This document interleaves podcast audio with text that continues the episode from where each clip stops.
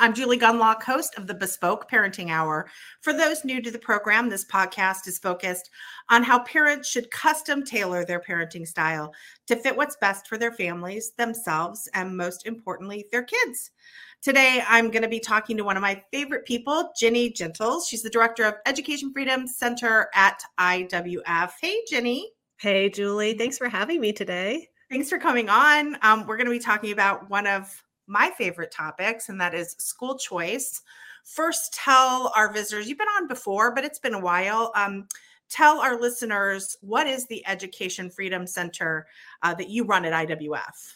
Well, we launched the Education Freedom Center in April of last year, 2022, and it was in response to the school closures and the awakening that parents had that their quote unquote good schools, their neighborhood residentially assigned schools, weren't so good.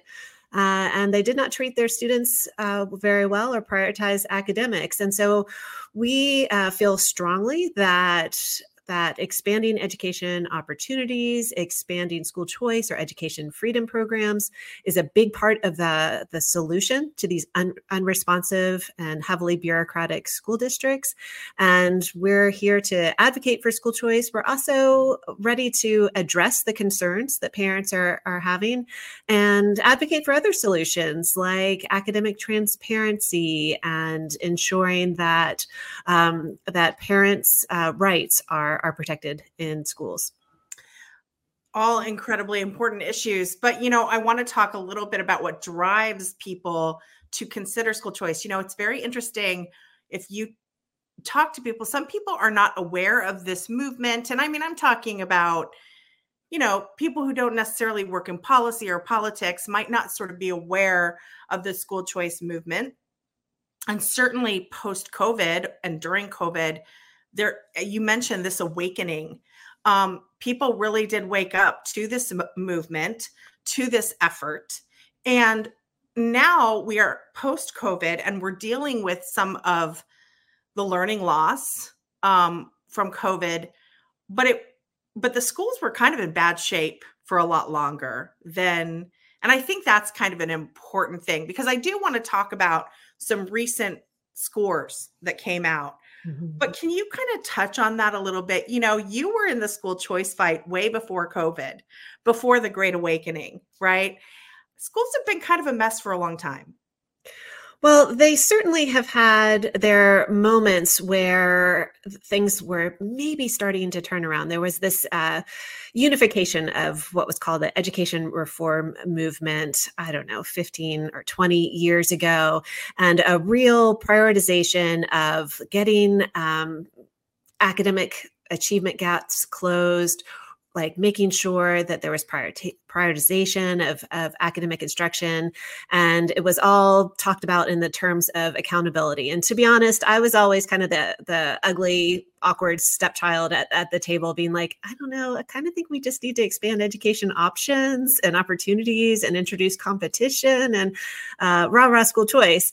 But the accountability kind of was was the the big thing um, back then. And we did see some improvement in uh, what what we'll probably talk about today, and that's the NAEP scores, the the nation's report card that we have here in the U.S., and um, some turning around of of some of these problems that we've had in education. Yeah. Um, all of that's gone gone way by the, way in the in the rearview mirror at this point, and uh, test scores were declining uh, before schools closed, and have that those have just accelerated ever since then. And accountability is uh, just not really something that that people talk about anymore. There's certainly no unification in an education reform movement, and there isn't a real prioritization of of academics and holding schools responsible for their core responsibility, which is teaching basics like math and and reading. And so all of that's kind of bleak but the good news in that um, is that there is this parent awakening and there has been um, great strides when it comes to improving and expanding school choice. Just instead of trapping kids in these failing schools that just don't care about them, let them out and um, inject competition so that the schools wake up and start educating kids better. You know, I do want to talk about that academic achievement gap that you mentioned um, and the nation's report card, but also this new poll that came out called the Program for International Student Assessment. And I guess this is called the PISA scores. And this measures not just the United States, but around the world and also offers sort of comparison um, for US students against other kids in uh, around the world. Um, their latest data on math achievement is really concerning. It shows the lowest US math scores recorded in the history of the PISA math test, which began in 2003. So 20 years, lowest school in 20 in 20 years. See, I'm good at math. I can do that. I mm-hmm. figured that out. Also, uh, the a quote from the report: school closures explain explain only 11% of the variation in countries' test scores. Nearly 90% is attributed to other they say unclear reasons. I think we can probably figure out those reasons. But what has been the reaction in the education world and just in general in the media to these scores? Well, Julie, I kind of wonder if we're getting a little bit numb to all of this bad news and all of the data. Like we we have the nation's report card or NAEP scores, that's the nationwide data. And then each test has their own state assessment. And parents and people in the education reform movement will will take a look at the test scores that come out of the the state assessment and now we have this latest data from the international test and it's all bad. It's just all bad. It's all bad and and um we use really dramatic terms understandably when describing it. Like these are alarming. These are historic losses. This is you know the the most extreme terms that you can think about.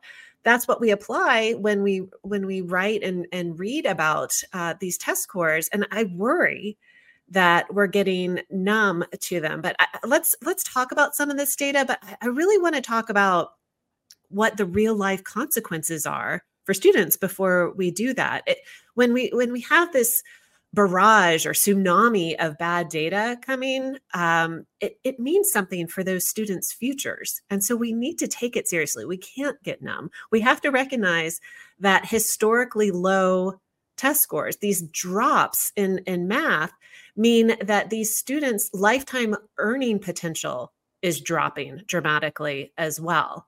And when we see the huge gaps, when it's the lower performing students that are doing even worse, they have the, the more dramatic declines.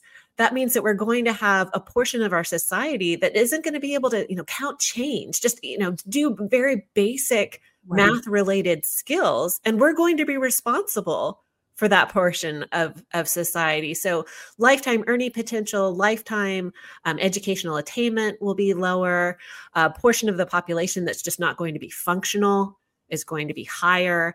And uh, economic growth, GDP, all of those things are going to be impacted. So, when we're talking about these test scores and more numbers that are just bad news, let's think about the real life consequences for the students and for the future workforce. Yeah, it's critical. It's it's really terrifying. You know, you are a school ch- you're in the business of advocating and talking about school choice. Um, and this is all a part of sort of ed reform. Let's let's reform the education system. Mm-hmm. And for us, we believe in giving people more choice in the marketplace. Um, you have a podcast. Let me, I'm going to say it wrong. Systems uh, Students Over Systems, which yes. is such a great title. Thank you. And that really points to this idea of we should be putting the students first, and that includes the money. Um, the money should be going to the families, not a broken system. Mm-hmm. Um, but I want to talk to you a little bit about how one of the and to me one of the drivers of school choice is informing people about how bad these schools are which you do a great job because you do you take those nations report cards and as the, each state comes out you have you put up a lot of blogs on on these on the larger report and then the state based report mm-hmm. and one thing that we're you know so you're you're telling people look this is this is the state of education in this country and one of the things that isn't helping in this these math scores is that they are the entire state of California and then many other regions are starting to adopt these reformist, pseudoscientific ways of teaching math. Mm-hmm. And some think that this trend will go national. We had that happen in Virginia, where um, under Northam they tried to get rid of, and and honestly, I don't know what the state of Virginia is in terms of advanced math, but they tried to get rid of advanced math as part of an equity thing. It might have just been Fairfax. I can't remember exactly. Oh no, this was a statewide push. State. To, be yeah. like California when it comes That's right. to math. That's yeah. right. And so, how important do you think it is, um, you know, to talk about these reforms, these sorts of educational trends? That they did this, they did some sort of newfangled um, teaching and reading as well, didn't they? A couple years, many years ago, or, or maybe they're doing it every couple years, where they tried out these new things, then it leaves a generation of kids unable to read. Um, it, how important is it to explain to parents that sometimes in these schools they're like they run experiments that don't go well and ultimately it's the kids who suffer and then you talk about a lifetime of earning potential being impacted.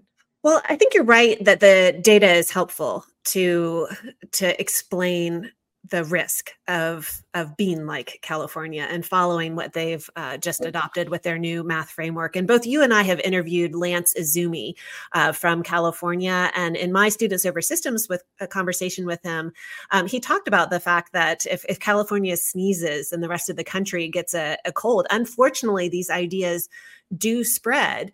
And uh, fortunately, uh, when we've got uh, NAEP data, we can compare across states and see, you know what, that state's not doing very well. They're not educating their their children well. Let's say in a topic like math, we want to to not do what they're doing. We don't want to implement this framework uh, that encourages not teaching algebra in eighth grade, and uh, you know encourages these these progressive ideas in math instruction that uh, gets children away from rigorous um, skill acquisition and knowledge acquisition.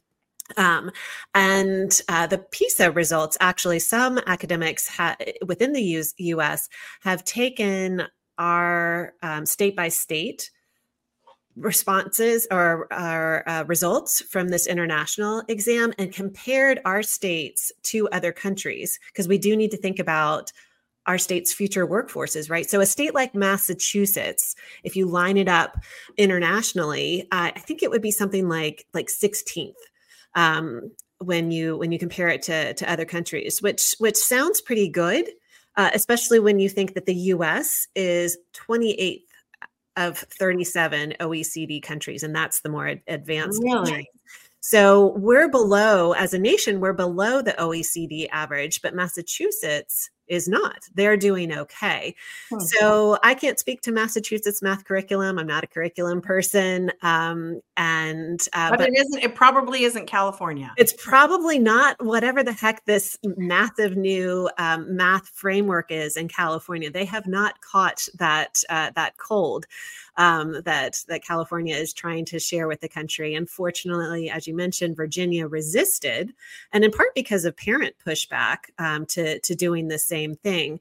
Um, so I do think we do need to look at the data and recognize like where the states are having uh, better results and understand what they're doing.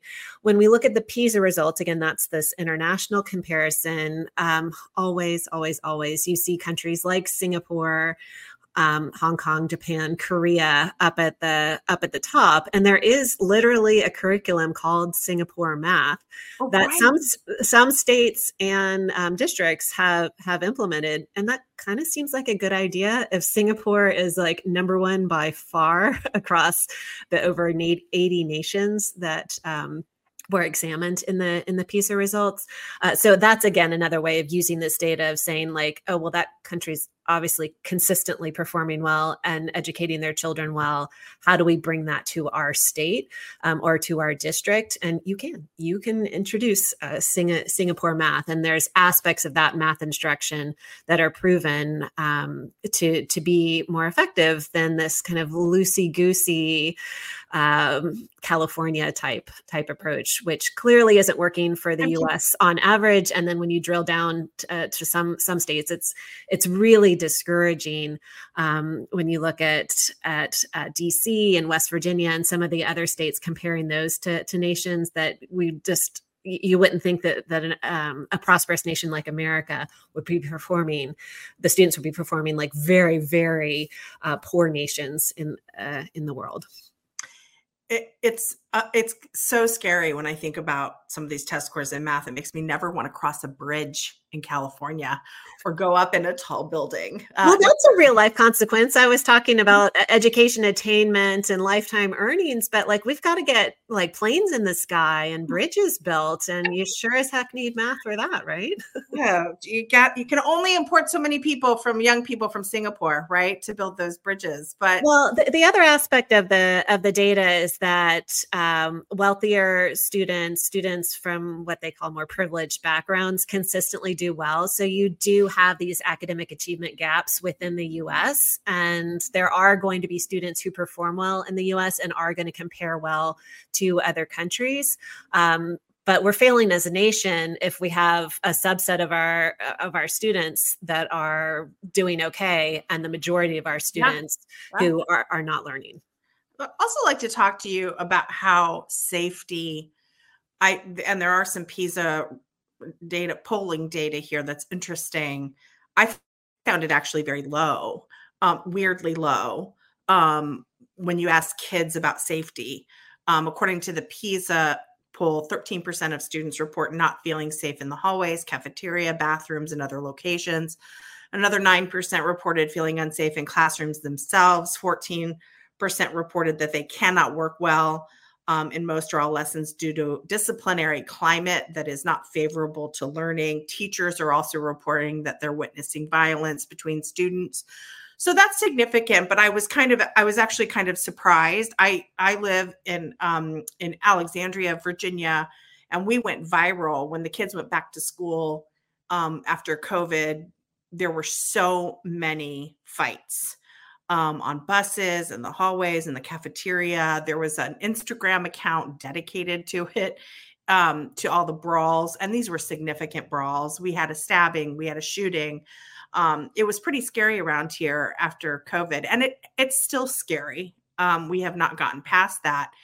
But how much does violence contribute to this desire for school choice or again this awakening among parents that gosh you know if I had the op, if I could take the $18,000 that Alexandria spends per year per student per pupil, 36,000 if your child has an IEP or special needs and spend it on a school that was more secure that didn't employ restorative justice practices um, which means zero discipline essentially um, does that do you you know in terms of parents who suddenly are interested in school choice is that a driving factor Oh, it's always been a driving factor. I think that people have assumed historically that parents were wanting to uh, use a scholarship or what we've called a voucher in the past, uh, primarily for academic reasons.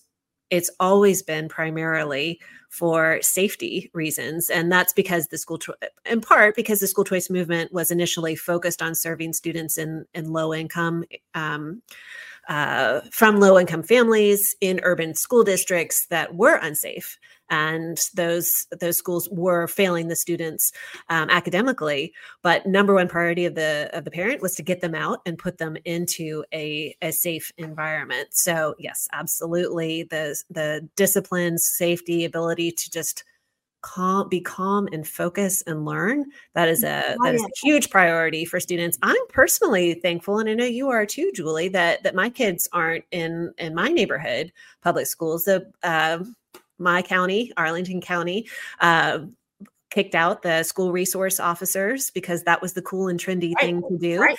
and uh, my neighborhood my neighborhood middle school i think they called the police like uh, like three dozen times by April of that school school district. So they kicked him out, but they still need them because the students were completely out of out of control. I'm so glad my younger daughter is not there. She's in a very calm, small, disciplined in a just kind of straightforward way not in a harsh way environment and she can relax and she can learn. So that is that is a is a priority.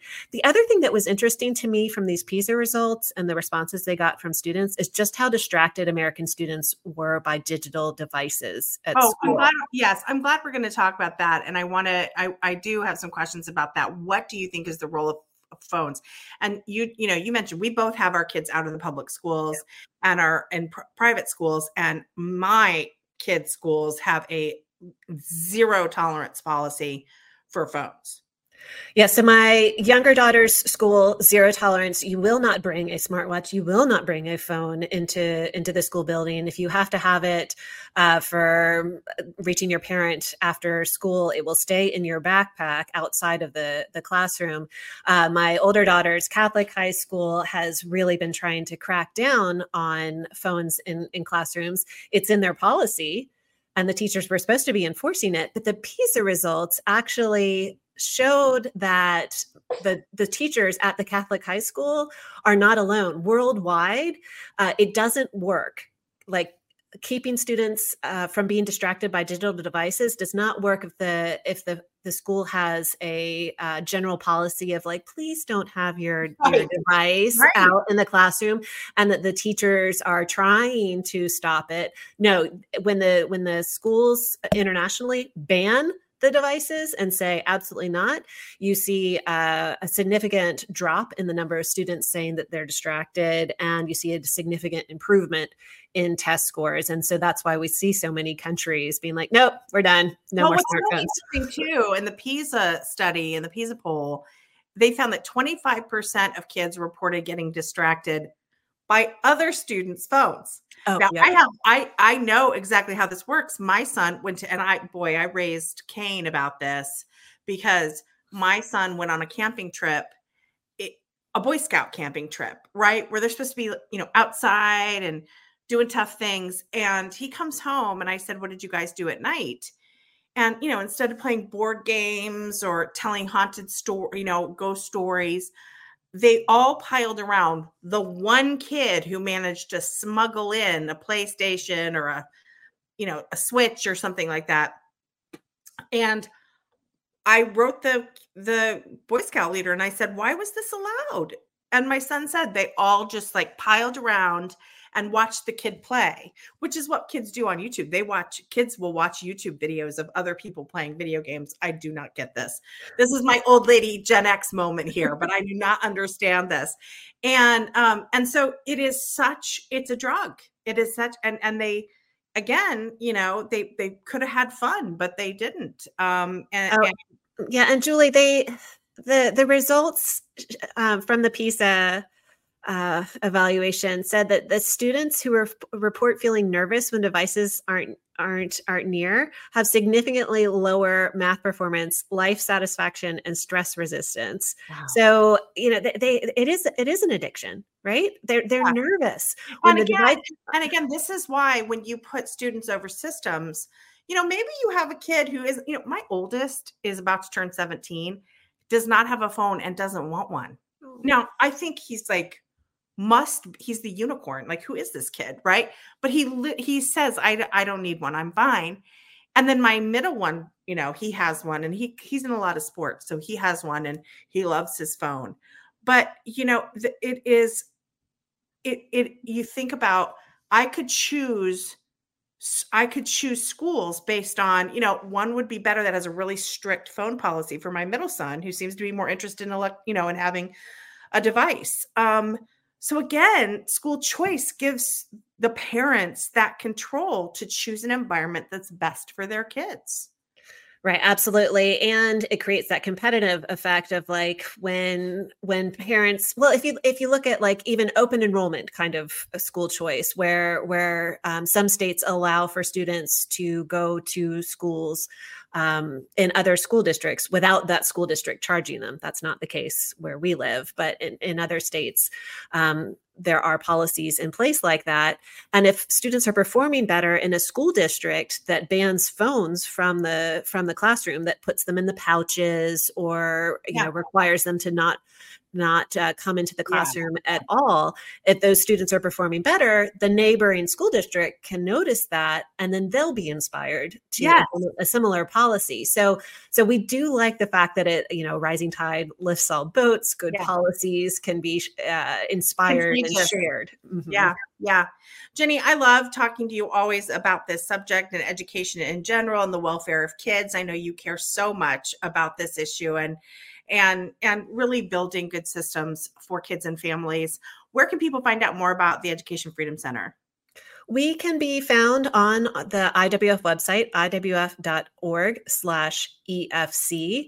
And we also have a weekly teachers union report card that can be found on the Independent Women's Network. And that website, I think, is iwnetwork. Dot, is it org? Com.